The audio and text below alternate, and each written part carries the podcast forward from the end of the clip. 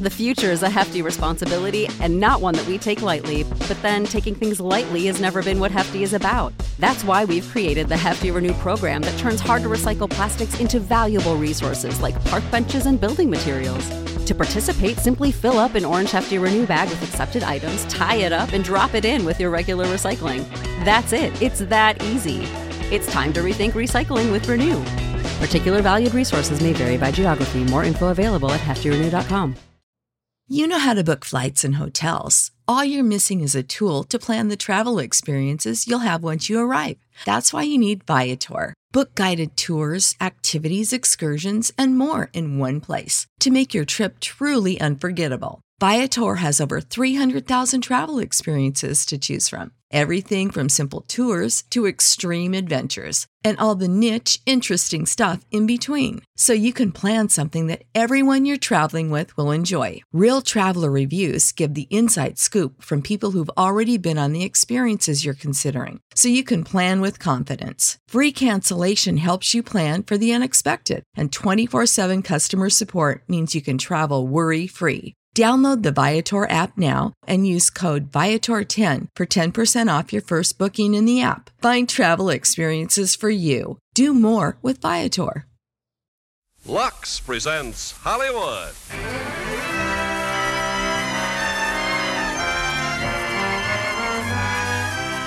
Lever Brothers Company, the makers of Lux Toilet Soap, brings you the Lux Radio Theater starring Dan Dailey and Dorothy McGuire in A Blueprint for Murder. Ladies and gentlemen, your producer, Mr. Irving Cummings.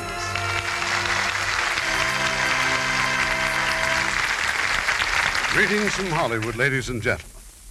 Tonight's play, A Blueprint for Murder, is a spine tingling mystery. The thrilling drama of a romance which was overshadowed by the suspicion of murder. It's the quandary of a young man who suspects that the lovely young widow of his brother may be a diabolical poisoner. And as our stars, we have popular Dan Dailey and Dorothy McGuire, creating two unusual roles in this suspenseful motion picture from 20th Century Fox. But for a moment, let's listen to Ken Carpenter. They say it's springtime that'll turn a young man's fancy to uh, thoughts of you know what. But I know that a really feminine looking gal can turn a man's fancy and his head any time of the year.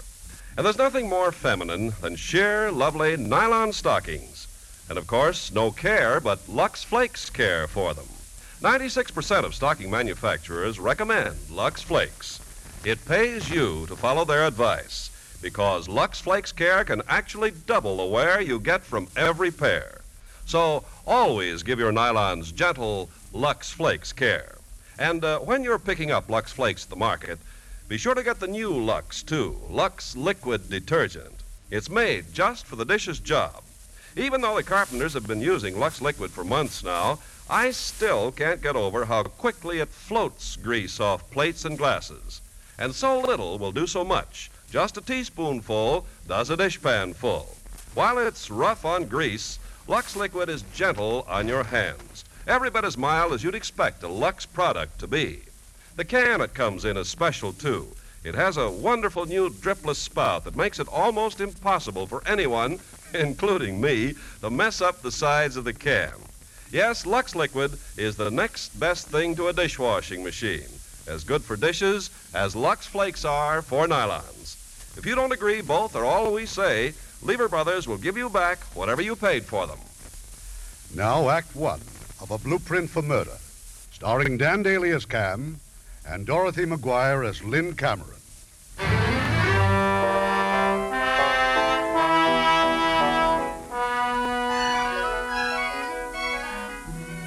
The telegram was waiting for me in New Orleans. The telegram from Lynn. I took the next plane back and rushed to the hospital.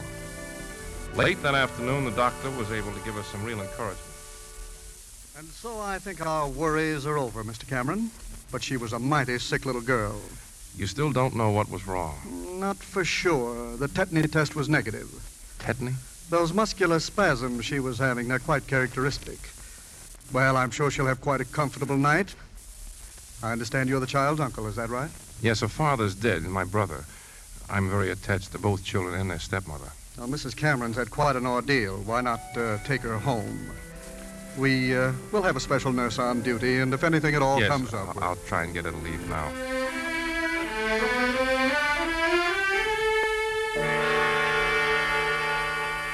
Oh, I wouldn't think of leaving here if it weren't for Doug. Oh, poor little boy. He doesn't know what to make of all this. I'll phone him and tell him I'm coming. There's a booth down the corridor. Cam, now that you're here, how about spending a few days with us? I'd really like to, Lynn, but I should get back tomorrow. We're opening a new field in Venezuela. You're always roaming all over the world. Did it ever occur to you that we might like to see you once in a while? It's so important to the children, especially Doug. He's never quite got over Bill's death. And he's so fond of you. Let me see what I can do. Maybe I can stay over a few days. Oh, I wish you would. Well, here's your phone booth. I'll look up a public stenographer. I got some letters and a couple of telegrams to get off. I'll meet you at the house. Wonderful. We'll expect you for dinner. And Cam, thanks for everything.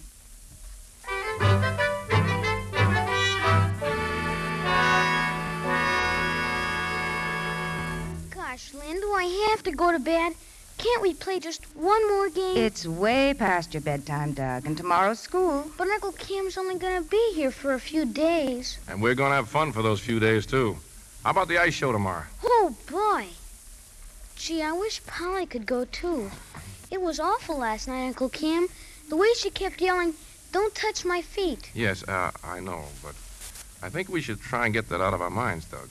Dad was just like that when he died. Just like that? Well, I'm afraid Doug's letting his imagination run away with him. But he was. All stiff and funny, too. Just just the same as Polly. Is that right? Well, there was some similarity, I suppose. But the doctors all agreed that Bill had virus encephalitis. Anyway, there must be a lot of things with the same symptoms.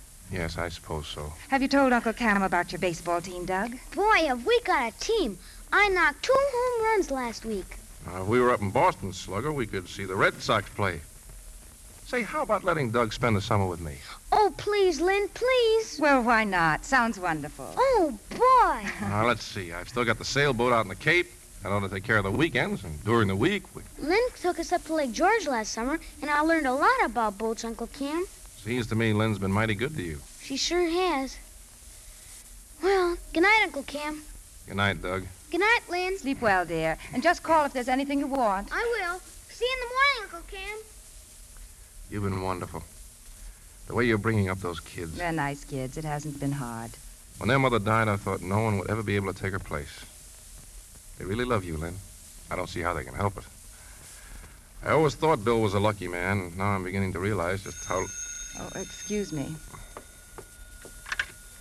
Hello? Yes. Yes, we'll be right there. Cam, that was Dr. Stevenson at the hospital. Polly, He told us to come right over. She's had a relapse.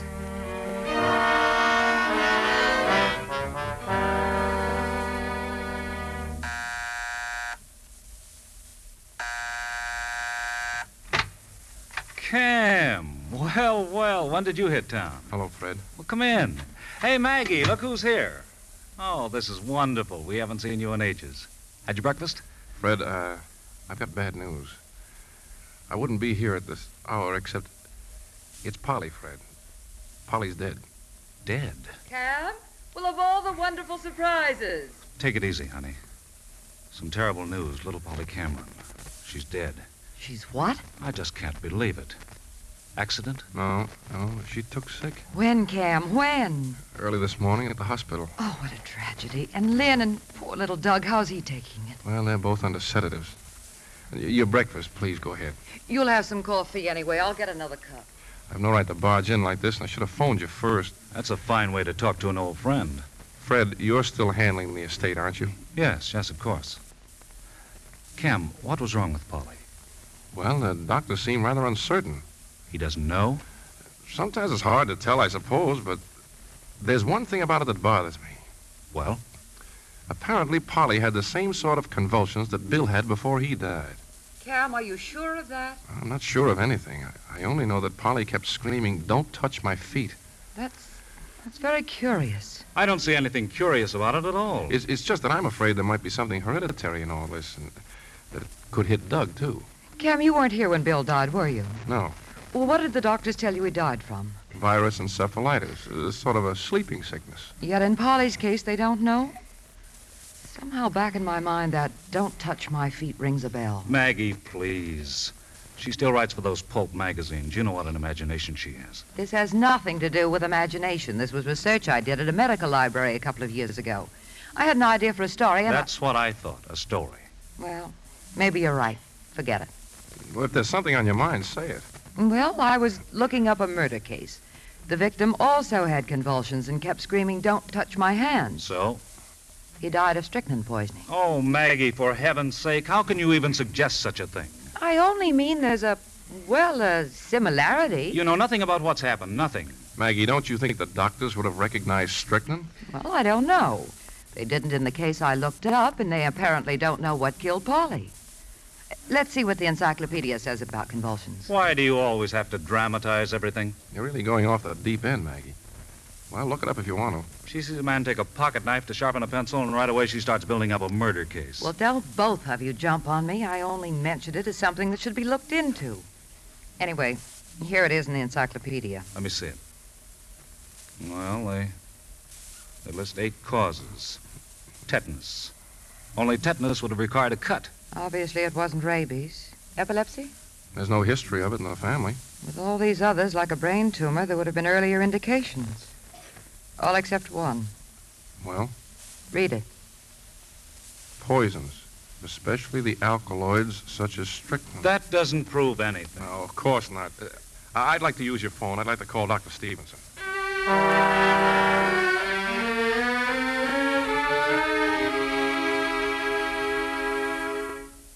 And so we, well, we thought of the possibility of strychnine, Doctor. You're serious about this, Mrs. Sargent? I don't mean to be rude, Doctor, but you do admit you don't know what that child died from. Is this your idea, too, Mr. Cameron? I haven't any ideas, Doctor, but you told me it wasn't tetany, and yet that's what you put on the death certificate. Because that's what we were treating the patient for. She responded to the calcium, so we continued it. As a matter of fact, I suggested an autopsy. Oh? Lynn couldn't stand the idea. I agreed, and nothing could be gained by it. Mrs. Sargent, just how do you think the child got the poison? I don't know, of course, but I don't see how it could have been accidental. I hope you realize what you're saying. Meanwhile, Mr. Cameron, I'm afraid I don't want any part of all this. I'm sorry I ever mentioned it. Come on, Cam, let's go. Thank you for seeing us. You're quite welcome, Mr. Cameron. Who could have done it, Maggie? Who, Oh? Several people. for instance? For instance, Lynn. Good day, Dr. Stevenson. Maggie, what's got into you making a crazy crack like that about Lynn? Now, doggone it, I'm getting mad. I only said it was possible she could have done it, and it is. You've got her all wrong. She certainly made Bill a good wife. He was very happy with her Do you plan to stay on? till the end of the week. Just three or four days, huh? Can I drive you anywhere? No, no thanks. Think it over, Cam. It sounds ridiculous, I know. But is it? Say hello to Fred. I'll, I'll see you both in a day or two.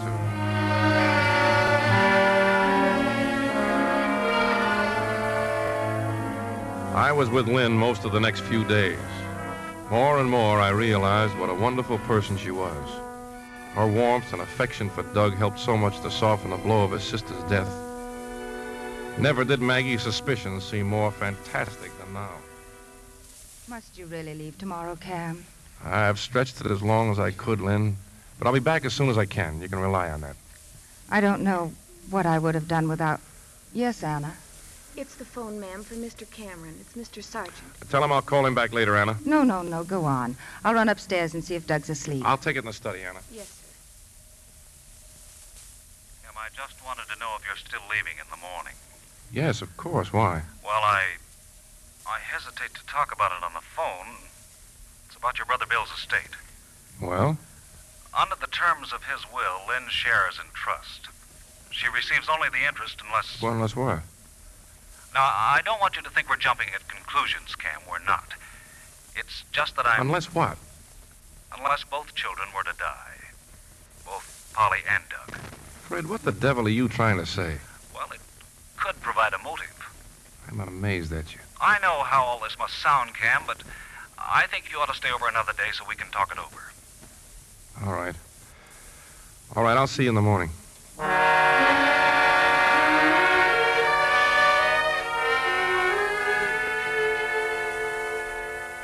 Cam? Anything wrong? Wrong? Oh, no, no. Fred just called to say goodbye. Oh, I hate that word. I told him he was being premature, and I've decided to stay a day or two longer. That is, if it's all right with you. You know it is. Was Doug all right? Oh, yes, thank goodness. I'm worried about him. He doesn't look at all well. It's been the same for him as for the rest of us. Such a terrible shock. No, but Doug hasn't been looking well for weeks. I'm thinking of taking him out of school, Cam, maybe a trip to Europe. Why? Well, he needs a change. Everything here only reminds him of his father and Polly. And it'd be good for me, too. How long would you be away? Oh, I don't know, maybe a year or so? That long? Hmm. Might be very good for him. Visiting all the little out of the way places and just taking it easy. I'm not worried about his schoolwork. He's such a bright boy. We could take some sort of study schedule with us, and that way it could be.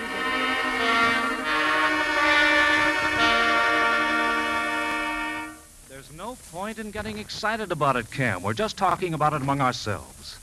But I can't close my eyes to the fact that Lynn did have a motive. I don't care how it adds up. You'll never convince me that Lynn is capable of murder. Bill left a lot of money, Cam. Almost a million dollars. And now you tell us she's thinking of taking Doug abroad. Yes, to those out of the way places in Europe. Well, what do you want me to do? Be objective, that's all. Cam, I've gone through every book on poison cases I can find.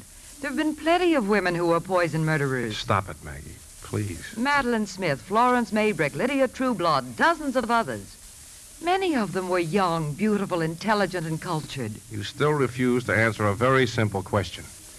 If it was strychnine that killed Polly, why didn't the doctors recognize it? Because they weren't looking for it. Here's the dope on lots of famous poison cases. Not in one instance did a doctor call the turn based on medical diagnosis. You just can't dismiss it as impossible, that's all.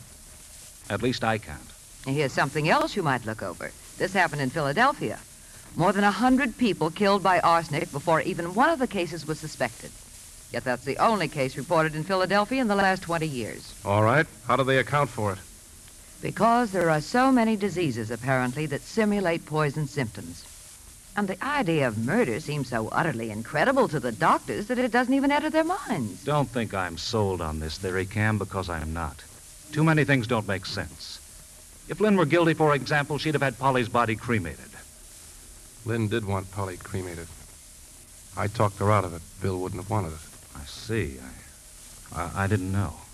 Then Polly could have been poisoned. Cam, we, we just can't dismiss this lightly.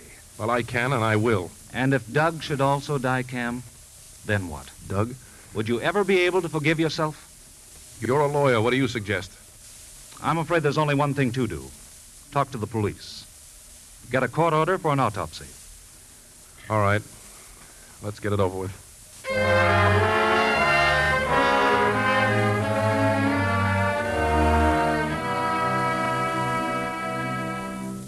Cam? Aren't you coming in? Dinner's ready. Hmm?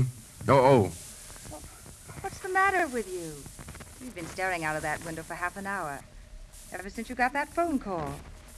Where's Doug? I told you he's having dinner at his friend's down the street. Lynn, uh, I've got to talk to you. Well, can't it wait until after dinner? No, it can't wait any longer. Lynn, I- don't know how to begin. That phone call before, it, it was about Polly. Polly was poisoned. Poisoned? Yes. Oh. Why, it just couldn't be. Cam, there must be some mistake. I'm afraid not. But how? How could it have happened? The police think it was intentional. Police? Yes, it was their medical examiner who performed the autopsy. They want you and the servants down for questioning tomorrow morning. Oh, but this is impossible. It doesn't make any sense. The police, what, what gave them the idea of performing an autopsy? Lynn, you know Dr. Stevenson wasn't certain what caused Polly's death. No. Well, uh, there was a reason for thinking it, it could have been strychnine. The symptoms are almost identical. And you knew about this, and you didn't even mention it to me. I didn't think they'd find anything wrong. There was no purpose in upsetting you. I, I know it's miserable being dragged down to the police for a lot of Oh, stupid well, that can't be helped, but there's one fact we can't get away from. If Polly was poisoned, then somebody did it. And it's up to us to find that somebody. Yes, Lynn. I'll need your help more than ever now. I'll be here. Thank you.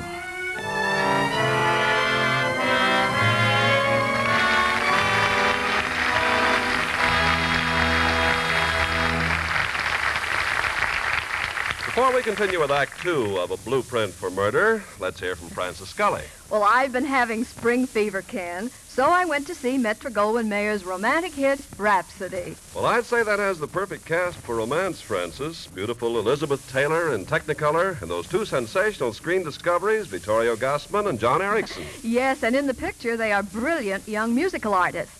And you'll hear some of the world's greatest music. So I'm told.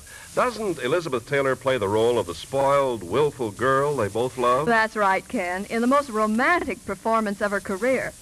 The picture is in a delightfully carefree mood, and the background swiftly changes from Switzerland to Paris and the Riviera as the three young stars bring us the absorbing love story. Well, looks like MGM has another hit for their 30th anniversary. Good night, Frances. And now our producer, Mr. Cummings. Act two of A Blueprint for Murder, starring Dorothy McGuire as Lynn and Dan Dailey as Cam.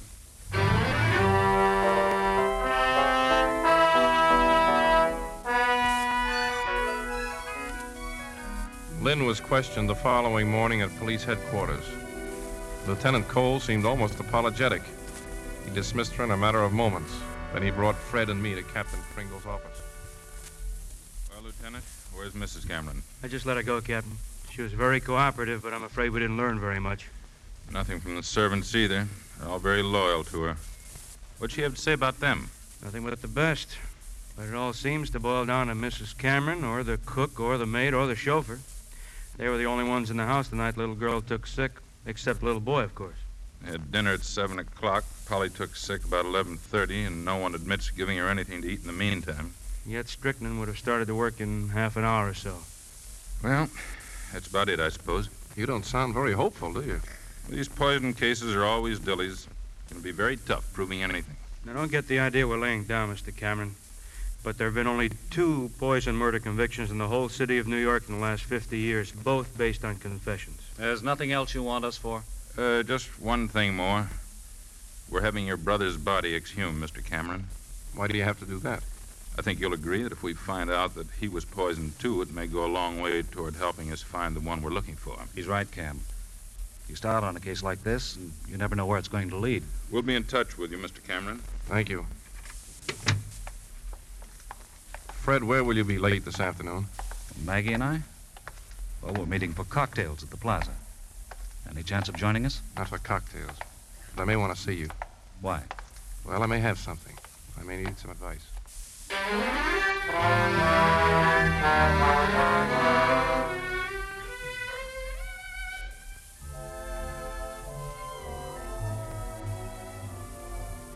Cam, Cam, over here. Hello, Maggie. Well, I've just come from the library. Oh, no, not you, too. I went through all those books on toxicology. Lynn couldn't have done it, only now I can prove it. How? You die of strychnine during a convulsion. You die of suffocation. Well, what does that mean? It means that somebody gave Polly a second dose in the hospital. In the hospital? She was getting better. How could convulsions start all over again nearly 20 hours later? I never thought of that. No, and neither did the police or anyone else. Besides, I called the medical examiner and he had to agree. Well, of course, in all the strychnine cases we looked up, they either died in a few hours or they got well. And it proves that Lynn is absolutely innocent. But how could the hospital have given Polly strychnine? By mistake? That's what I've got to find out. I'm seeing Dr. Stevenson again in the morning.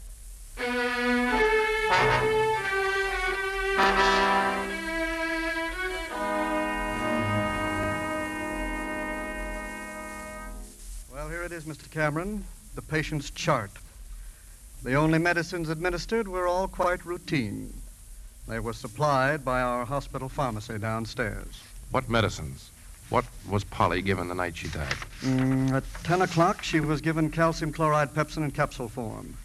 We'd been giving her other calcium preparations, but she'd complained of the disagreeable chalky taste. So at, uh, at 6.30, I switched to these. She was given a second capsule at 10.30. Well? No ill effects indicated. She took the third capsule at half past 11. Half an hour later, the convulsion started. Could the strychnine have been in that last capsule? Well, possible, of course, but I'd like to remind you it came directly from the hospital pharmacy. Well, I'm scheduled for surgery. I'd like to check with you later, if I may. Thanks. I appreciate your help. Frankly, though, I, uh, I don't know what more I can add.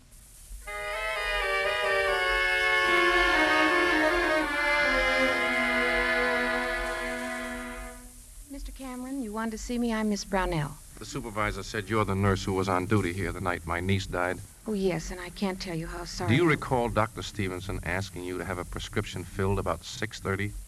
Well, yes, vaguely. May I ask where you took the prescription? Well, the hospital pharmacy downstairs. They never saw that prescription. The pharmacy downstairs was, was closed. They close at 6 o'clock every night.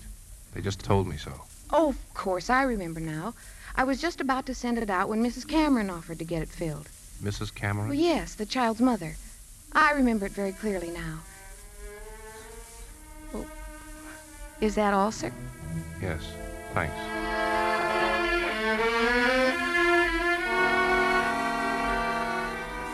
But that wasn't all. In the morning, the police sent for the nurse. She reported to Captain Pringle's office. Now tell us, Miss Brownell, how did you happen to ask Mrs. Cameron to get the medicine? Why, I didn't ask her. The hospital pharmacy was closed, and she offered to get the prescription filled herself. Who delivered it to the hospital? Well, she brought it back. What time was that? Oh, I imagine about 7.30. The capsules were in a bottle? Yes. The bottle was sealed? No. No, it was just an ordinary bottle cap. Then it would have been possible for someone to have tampered with the capsules without you knowing about it, huh? Well, yes, I suppose so. That'll be all, Miss Brownell. Thank you very much for coming here. Not at all. Goodbye. Who's next? Uh, Miss Cameron's chauffeur, a fellow named Wheeler. Okay, bring him in. Now then, Wheeler, you say Mrs. Cameron left the hospital just after 6.30 and you drove her to that drugstore. Yes, sir. What time did you return to the hospital? Oh, about half past seven. Uh, a little earlier, maybe. How long did it take to get it filled? Mm, ten minutes, maybe. Then you should have been back at the hospital long before 7.30. Well, on our way back, Mrs. Cameron stopped off at her apartment. Oh? Why? Hmm, she didn't say. How long was she there? Not very long. A few minutes. You remember if she had the bottle with her when she went up to her apartment? Well, she, uh, well, she must have. Uh, she put it in her purse. You're positive? Uh, yes, sir. That's all, Willie. You can leave now. Thanks. Yes. Well, you've seen the nurse, the chauffeur, the cook, and the maid. Only where are we? Who's waiting in your office? Uh, Mrs. Cameron, brother-in-law, that lawyer, Sargent, and Sargent's wife. Okay, we'll talk to Mrs. Cameron. Um, we better have a stenographer in here. Uh, that sounds encouraging. I can dream, can't I? Please sit down, Mrs. Cameron. Oh, uh, you don't mind if the stenographer takes some notes? No, not at all, Lieutenant. I want to cooperate fully. Well, first of all, Mrs. Cameron, the nurse at the hospital tells us you offered to get that prescription filled. That's right, I did. But instead of returning to the hospital, you went home. Yes, Why'd you go there, Mrs. Cameron? To pick up some things for Polly. What things? Um, comb, brush, toothpaste, things like that. The night before, there wasn't time to think of anything except getting the child to the hospital. Yes, of course. Um, how long would you say you remained in your apartment? Only a few minutes. Did you open the bottle containing the capsules? No, why should I? Then you had the chauffeur drive you back to the hospital where you handed the medicine to the nurse. Is that right? Exactly. You admit handing the medicine to the nurse. Admit, that's a strange word. You realize, Mrs. Cameron, that the fatal dose was definitely administered at the hospital. That's been proved. So I understand. Well, our next step is to find out who was responsible. You and Mr. Cameron were the only visitors? That's right. You and the hospital attendants were always present while Mr. Cameron was there. I know. So that rules him out. And there was always someone present while I was there. Nevertheless, the poison was somehow slipped into the calcium capsule, and all the medicine came directly from the hospital pharmacy except the bottle you gave the nurse. Now, this bottle was in your possession when you stopped off at your apartment. This gave you the opportunity to put the poison into the capsules. What's more, Mrs. Cameron, you're the one person with a motive. I'm sure you must realize what you're saying. Yes, yes, I do. The death of the two children would make you a very wealthy woman. You wanted the child cremated. You opposed an autopsy, though there was doubt as to the cause of the child's death, and Dr. Stevenson requested it. You think I did this thing? That I killed Polly? It's beginning to look that way, Mrs. Cameron. I love that child as if she were my own. I couldn't have done it. I couldn't. I couldn't. Well, that'll be all for now, Mrs. Cameron. If you'll just wait in the other room, please. I- I'd like to speak with my brother in law. That's where you'll find him. I'd like to speak with him alone. Very well, Mrs. Cameron. Just come with me.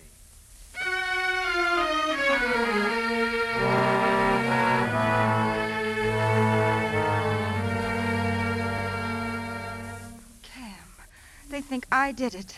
They think I killed Polly. Yes, I, I know. Oh, I'm, I'm trying to keep calm. But I mustn't get unnerved. I, I don't know how much longer I can keep this up. But I must. I, I must. Lynn, If, if things should go against me, Cam, what about Doug? From the way they talked, I may be held over for a trial or something. well, yes, I suppose Cam, so. if it does happen, will you take Doug until it's all over? Of course, of course I will. And try, try not to let him ever hear about this.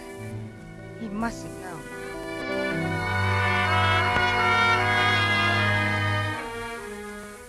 But that day when I left police headquarters, I left with Lynn. They'd released her again, and for three more days, nothing happened. Nothing, at least, that we knew about. But they were very full days for the police. We've checked and double checked everything, Mr. Henderson. That's why Cole and I have come to you. We're ready to turn the case over to the district attorney's office. You know how I feel about all this. I need a lot more answers than I've got now. Maybe we can give them to you. All right. What about the other pills in that bottle? There were a dozen capsules altogether. The child was given three. She had no reaction from the first two. Third was it, strychnine. I'm talking about the other nine. Negative. Exactly. You've drawn nothing but blanks. Where would she have got the poison? In a drugstore? Not if she's half as smart as you think she is. What about the apartment? Well, insecticides, we've gone through it twice with experts. Same with everything in the medicine cabinets. No trace of strychnine or any other poison. Yeah. And this is the case you want us to bring before a judge and jury? huh? Yes, sir, because we know she did it. She must have done it. All right, leave everything here, all the reports. And keep digging. I can't take it to trial unless we get more evidence. Okay, okay, we'll keep trying. Nothing happened. Nothing at all. At the end of the following week, I went to the district attorney's office. I've told you a dozen times, Mr. Cameron, if we bring this woman up for preliminary examination, I'm absolutely certain no judge will hold her over for trial. Not on this evidence. You believe she's guilty, don't you? Well, what if I do? Captain Pringle does too, so does Cole. She's planning to take my nephew to Europe. Six months, a year, even five years from now, he'll suddenly die in some obscure place. You could be right, Mr. Henderson, and then by the time we hear about it, the body will have been cremated. That's all quite possible, Pringle, but it's supposition, not evidence. If there's no chance of winning the case, there's no sense bringing it into court. You mean you base your reputation on winning cases, not on losing them, so you play only the sure bets? He meant nothing of the kind. But if we don't come up with some new evidence, we're dead. So is the boy. The boy's life is in your hands. I don't appreciate your putting it quite that way. There's no other way to put it. I think there is. I think that we. Hello, this is Henderson. Yeah, go ahead. Yeah, okay, thank you. And that was the medical examiner. There is no evidence of poison in connection with your brother's death. That at least would have been some help to us. That still doesn't alter the need of protecting my nephew. All right, Cameron. I don't like this, but under the circumstances, I suppose I have to. Pringle, Yes, sir. get out a warrant for the arrest of Mrs. Lynn Cameron.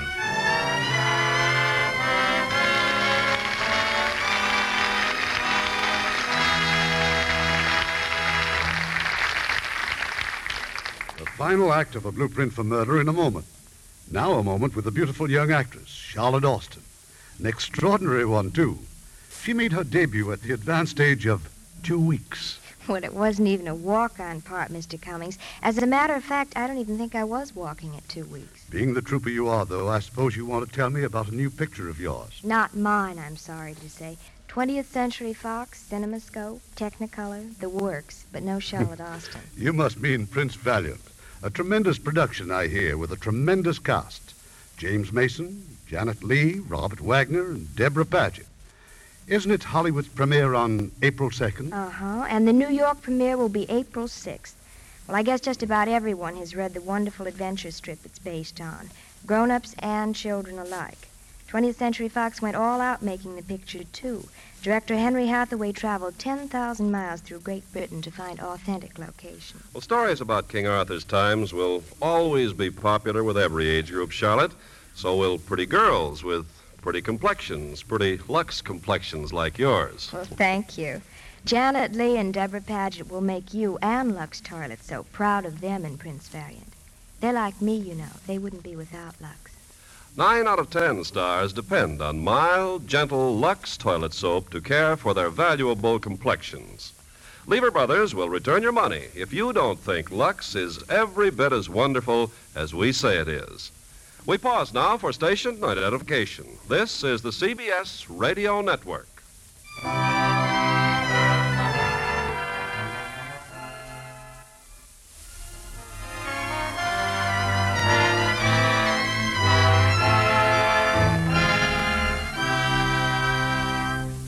Curtain rises on Act Three of A Blueprint for Murder, starring Dorothy McGuire as Lynn and Dan Dailey as Cam.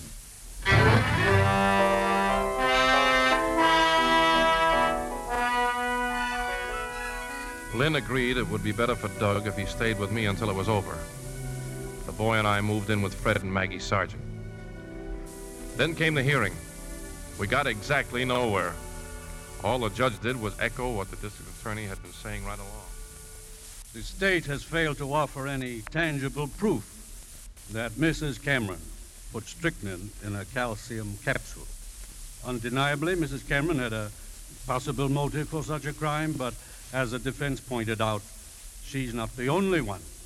Mr. Whitney Cameron, her brother in law, also stood to inherit the fortune should both the children and Mrs. Cameron die.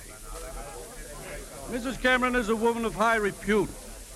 Witnesses have testified that she was an affectionate and indulgent mother to both her foster children. I find that the state has failed to establish probable cause, and I hereby order the defendant discharged forthwith.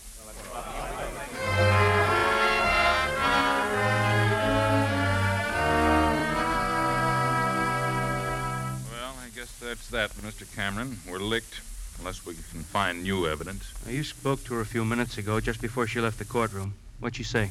She asked about Doug. He's been with you all week, hasn't he? Yes, at Fred Sargent's house. The boy know about what's been going on? No, I, I, I told him she was called out of town, Chicago. I asked her just now if I could keep the boy until tomorrow. She agreed. I said I'd bring him home in the morning. She's pretty sore at you, huh? No, that's just it.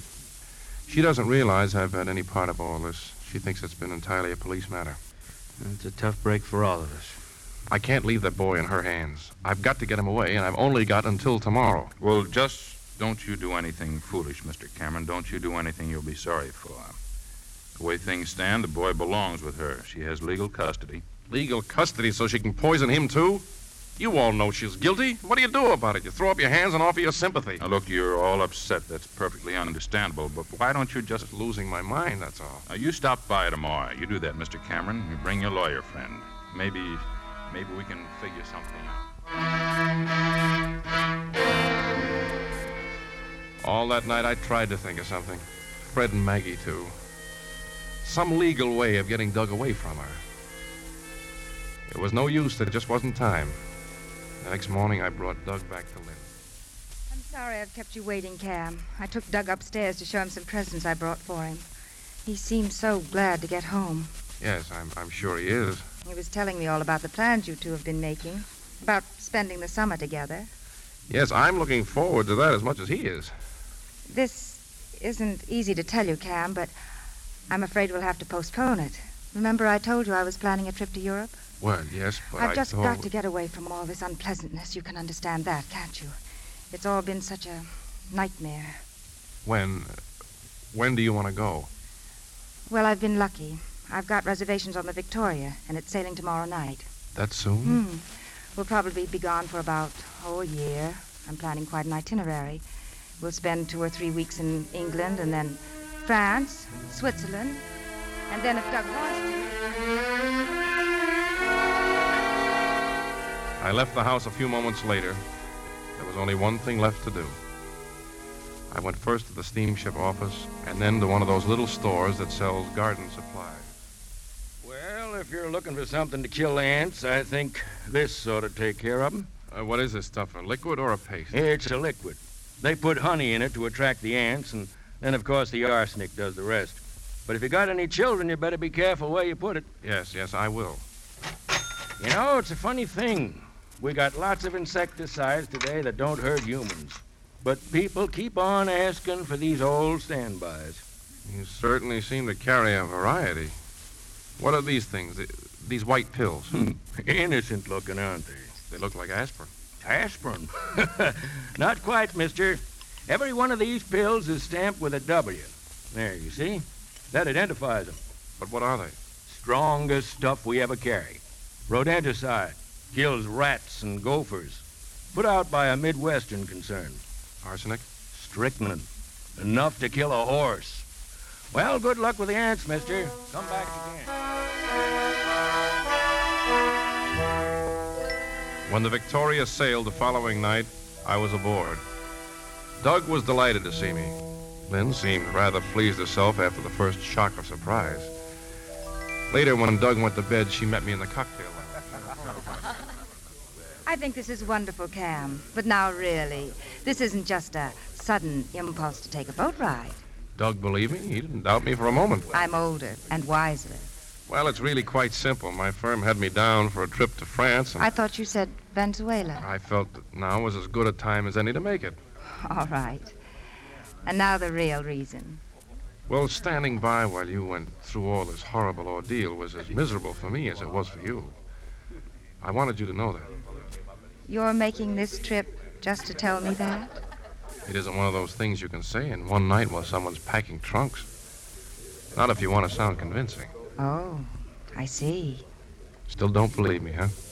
You're a hard woman. And when did you decide to come along? When you first told me you were going to Europe. Why then?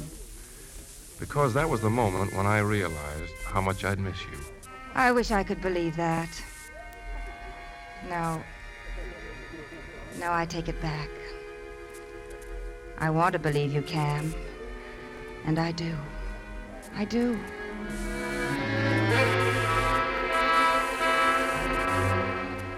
My plan couldn't have been working more smoothly. It could have been a wonderful trip if only the circumstances had been different. There were moments when I was horrified by the enormity of what I was going to do.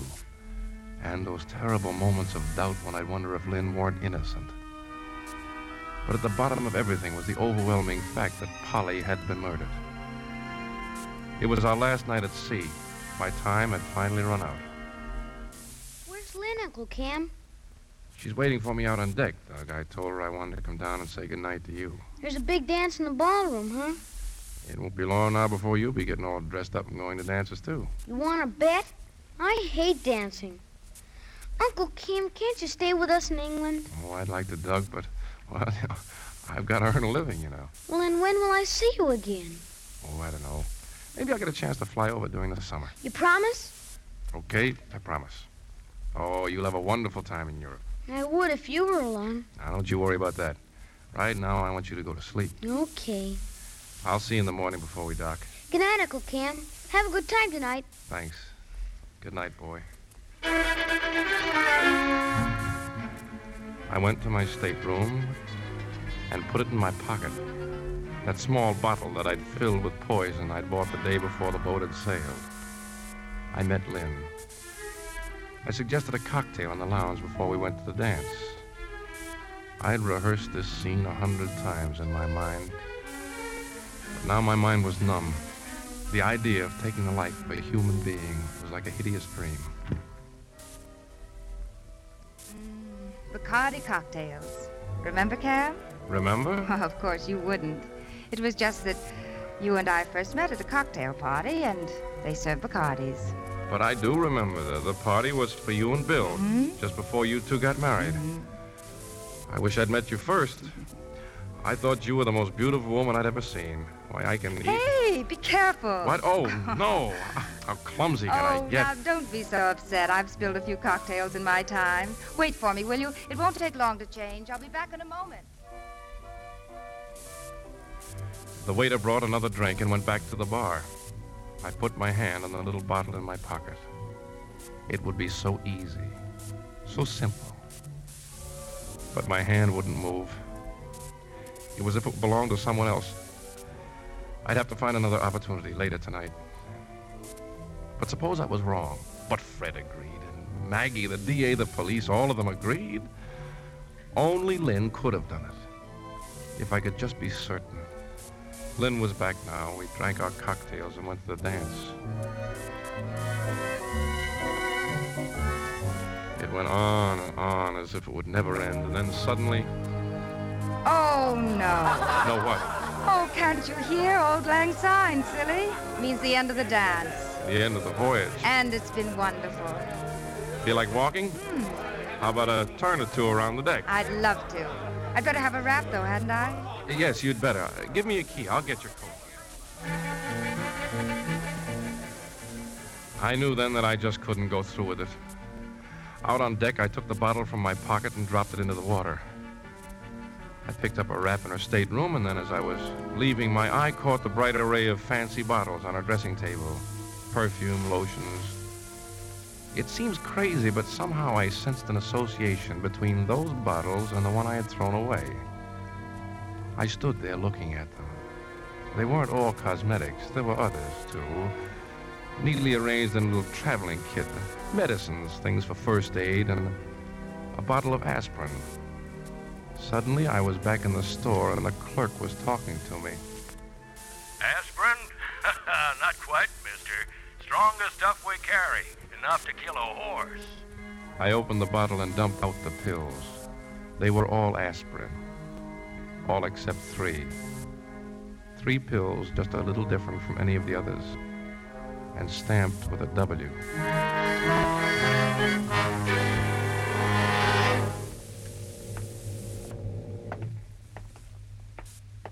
Cam, don't you think it's time to call it a night? This is the last night we'll be alone for a long time. How about a good night drink? Fine, I'd like that. Your stateroom's closer than mine. Let's go in and I'll order something from the bar. You're not drinking. What's the matter, Cam? Nothing, uh, nothing really. I just the unhappy thought that it's all over. Oh, the trip. I'm sorry it's over, too. But now tell me something, and I want the truth. Why did you really take this boat? You know why? I know the reason you gave me. It's all very flattering. But it's a little difficult to believe. Why? Oh, I don't know. Of course, you are the sort of man who might do crazy, impulsive things. Like going to Europe so I could be with you for five days? Yes. Cam. Your hand, your hand's shaking. What is it? It's nothing. uh, No, nothing's wrong. You know something? This drink tastes funny. It's it's bitter. Really? Uh, let me see. Mine seems all right. It's just my imagination, I suppose. No. No, not your imagination, Lynn. A few minutes ago, when I was in here getting your wrap, I found a bottle of aspirin over there. Oh? Three of the tablets in the bottle were different from the others. They had a W on them, Lynn. That's the trademark of a tablet containing strychnine. Cam, for heaven's sakes, Why were those pills different from the others? because they were another brand. But I refuse to go through all that again. Yet they were in the same bottle. Well, why not? I'd been taking another kind of aspirin. I had a few left over, so I put them in a new bottle to save space. Is that so unusual? Lynn, the W is the trademark of a poison. Ah, so that's the real reason you came on this trip. You were behind all those ridiculous accusations from the start. You still say they were just aspirin? Of course they are. That's good. I'm relieved. I'm very relieved. Why? Because that's why your drink tastes a little peculiar. I put one of those pills in your cocktail, and you've just taken it. I don't think we have anything more to discuss. Ever. Get out, Cam. Just a moment, please. Who are you? My name's Connolly, Mrs. Cameron. I'm ship's detective. Uh, Mr. Cameron sent for me as a witness. You've been listening to us Yeah. as a witness. So that's what you've been expecting. An hysterical admission that the pill contained strychnine. You never give up, do you, Cam? Well, I'm sorry to disappoint you. The, the tablet was harmless. Mr. Cameron, it seems you've made a very unfortunate mistake. You'll excuse me, I'd like to leave. This sort of thing's getting to be a habit with him, Mr. Conley. Connolly, wait a minute. Look at your watch, Lynn. It's been almost five minutes since you took that drink. Right now, your life can be saved. Even another five minutes, but beyond that, you'll die. You know all about strychnine, don't you? Lynn, please, please. If it was strychnine, let me call a doctor before it's too late. But on the other hand, if the tablet was nothing more than aspirin, there wouldn't be much point in calling a doctor now, would there? And if I were to admit that it did contain strychnine, there still wouldn't be any sense in phoning for a doctor. It's a sort of even Steven, isn't it? Death by strychnine or death by the electric chair. Take your choice. Lynn, it's five minutes past one. Every second is bringing you closer to a horrible death. Don't be a fool. Strange, isn't it? You seem to be the one who's going to pieces, not I. You know, it just occurred to me. If I should die, you're the one who'll be facing the electric chair. Or hadn't you thought of that? It must take nerve to kill someone, Cam, to sit by and watch someone die. How would you like to have a death on your conscience? My death. Uh, th- th- this is too much for me. Now, did you or did you not give this woman strychnine? I gave her a pill marked with a W that I took from that bottle on the dressing table. Then it was absolutely harmless, Mr. Conley. You have nothing to worry about. Lynn, please, you don't have much time. Tell me, Mr. Conley, what are your impressions of this man? Would you say he had character, honor, integrity? I'm sure you would. But I'm afraid his looks are quite deceiving. Let me tell you about him. He lived in my home as a guest, as a relative, as a warm friend. But all the while he was accepting my hospitality, he was taking everything I said, every incident that occurred, and was conniving to build up a case against me. Oh, but his betrayal didn't end there. Even after the court threw out his ridiculous charges, he kept on and on. But this last attempt, this is the most contemptible of all. You must really be proud of yourself, Cam. Only nothing's happening to me. Even you ought to be convinced by now you're being an idiot, a complete idiot. You were there with me the night that Polly died. You heard her screams.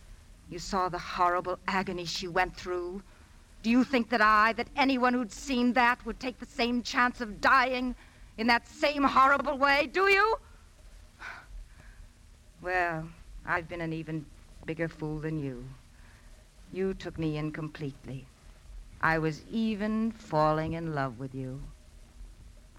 All right now, get out. Get out or I'll call the purser. I assure you that Mr. Cameron will leave at once. This is the most outrageous thing I've ever witnessed. You realize, Cameron, I'll have to make a full report of all this. Go ahead. Make your report.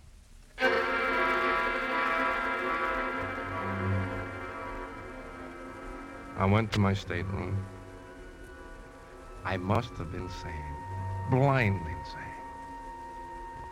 How could I have been so wrong?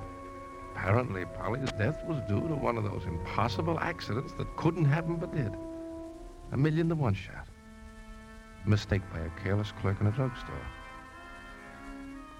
I was horror stricken at the thought that it was only by the merest chance that I hadn't murdered her. What a mess. What a complete, miserable mess I'd made of everything. I wondered if I could. Cameron, Cameron, come along, hurry. You're wanted in the surgeon's office right away.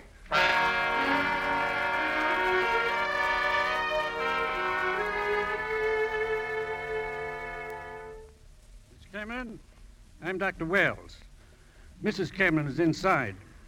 Another few moments, and it would have been too late. She phoned Dr. Wells as soon as we left. Uh, doctor, she she live? Yes, Mr. Cameron. She'll live.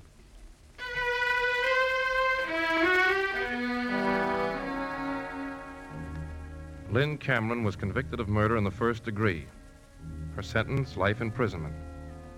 And so to the names of Madeline Smith, Florence Maybrick, and Lydia Trueblood, and all those other young, beautiful, but evil poison murderers was added that of Lynn Cameron. Something to remember?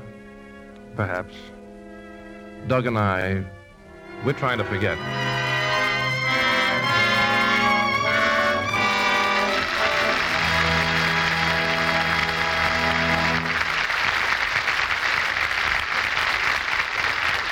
Our stars will return in a moment. Pepso Dent new flavor. Pepsodent's new flavor. Pepsodent's new flavor. Wow! Pepsodent's new flavor. And the clean mouth taste for hours. Yes, the big news is Pepsi Pepsodent has a brand new wonderful flavor. Now, here's Mr. Cummings with our stars. Please step forward, Dan Dailey and Dorothy McGuire.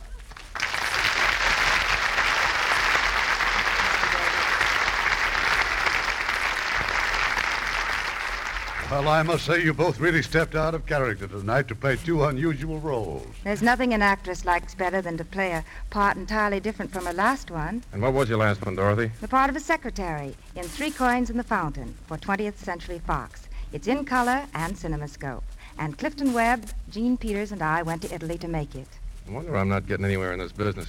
All the pictures of me are made in Europe. I saw Night People, which stars Gregory Peck and Broderick Crawford, one of the most exciting thrillers I ever saw, and that was filmed in Berlin. Now, why don't I get those parts? I wasn't even considered for an Academy Award this year. What a terrible oversight.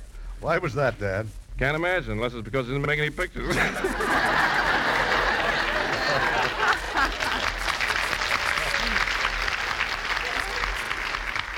Well, I'll tell you what you do. You find a fountain and you throw in a coin and make a wish. Now, where is he going to find a fountain around here? Never mind that. Where am I going to find a coin? I haven't been working. You'd have me in tears if I didn't know you were going into a picture tomorrow. Oh, yeah, we're making no business like show business now. Well, it isn't the money, Irving. I just missed the love scenes with those Lux girls. It's not the real thing on radio. you know. Well, I can tell you that Lux is the real thing when it comes to complexion care. Lux soap is the favorite of our loveliest stars. Including Dorothy McGuire? I wouldn't be without it, Irving. Now I hear you have a delightful show for next week. We certainly think so. It's a charming romance and one of Paramount Pictures' most delightful screen comedies. Welcome, Stranger. And we have a fascinating trio of stars. First, a brand new personality, Pat Crowley. Then, one of the most lovable character actors in Hollywood, Barry Fitzgerald. And one of the screen's most handsome comedians, Cary Grant. It should be just great, Irving. Good night. Good, night. and all our thanks.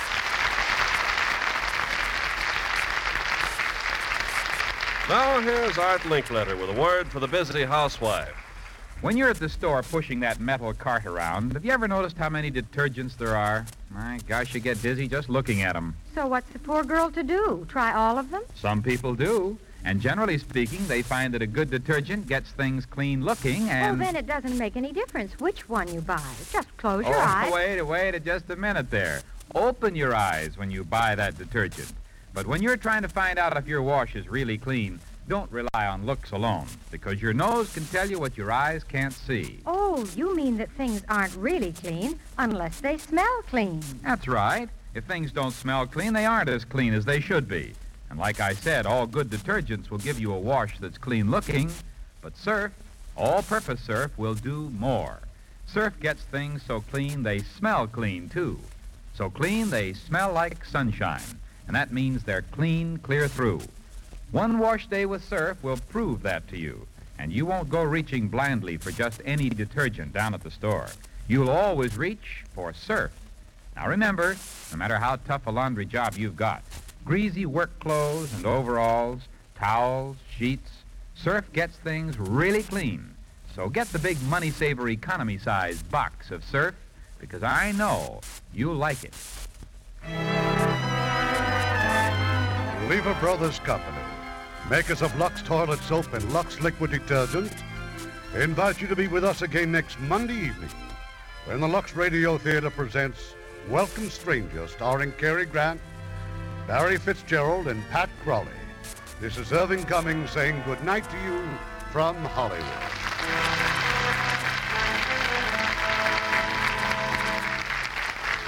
Heard in our cast tonight were Yvonne Peattie as Maggie, Fred MacKaye as Fred, Harry Scher as Doug, Jonathan Hall as Dr. Stevenson, Barney Phillips as Captain Detective Pringle, Jack Kruschen as Lieutenant Detective Cole, William Conrad as the District Attorney, Joyce McCluskey as the nurse, Herb Butterfield as the judge, and Jimmy Eagles, Charlie Seel, John Larch, and Eddie Marr. Our radio play was adapted by S.H. Barnett, and our music was composed and directed by Rudy Schrager. Don't forget Lever Brothers' Pair and Spare plan, the smart new way to buy stockings. You get three nationally advertised, first quality Cannon nylon stockings, a dollar eighty-five cent value for just one dollar. Support for this podcast and the following message come from Corient. Corient provides wealth management services centered around you. They focus on exceeding your expectations and simplifying your life. Corient has been helping high achievers just like you enjoy their lives more fully, preserve their wealth, and provide for the people, causes, and communities they care about. As one of the largest integrated fee only registered investment advisors in the U.S., Corient has deeply experienced teams in 23 strategic locations. Corient has extensive knowledge spanning the full spectrum of planning, investing, lending, and money management disciplines. Leverage Corient's exclusive network of experts to craft custom solutions designed to help you reach your financial goals, no matter how complex they may be. Real wealth requires real solutions. For more information, connect with a wealth advisor today at corient.com. That's C O R I E N T.com. Corient.com. When you need mealtime inspiration, it's worth shopping Kroger, where you'll find over 30,000 mouthwatering choices that excite your inner foodie. And no matter what tasty choice you make, you'll enjoy our everyday low prices, plus extra ways to save, like digital coupons worth over $600 each week. You can also save up to $1 off per gallon at the pump with fuel points. More savings and more inspiring flavors make shopping Kroger worth it every time. Kroger, fresh for everyone. Fuel restrictions apply.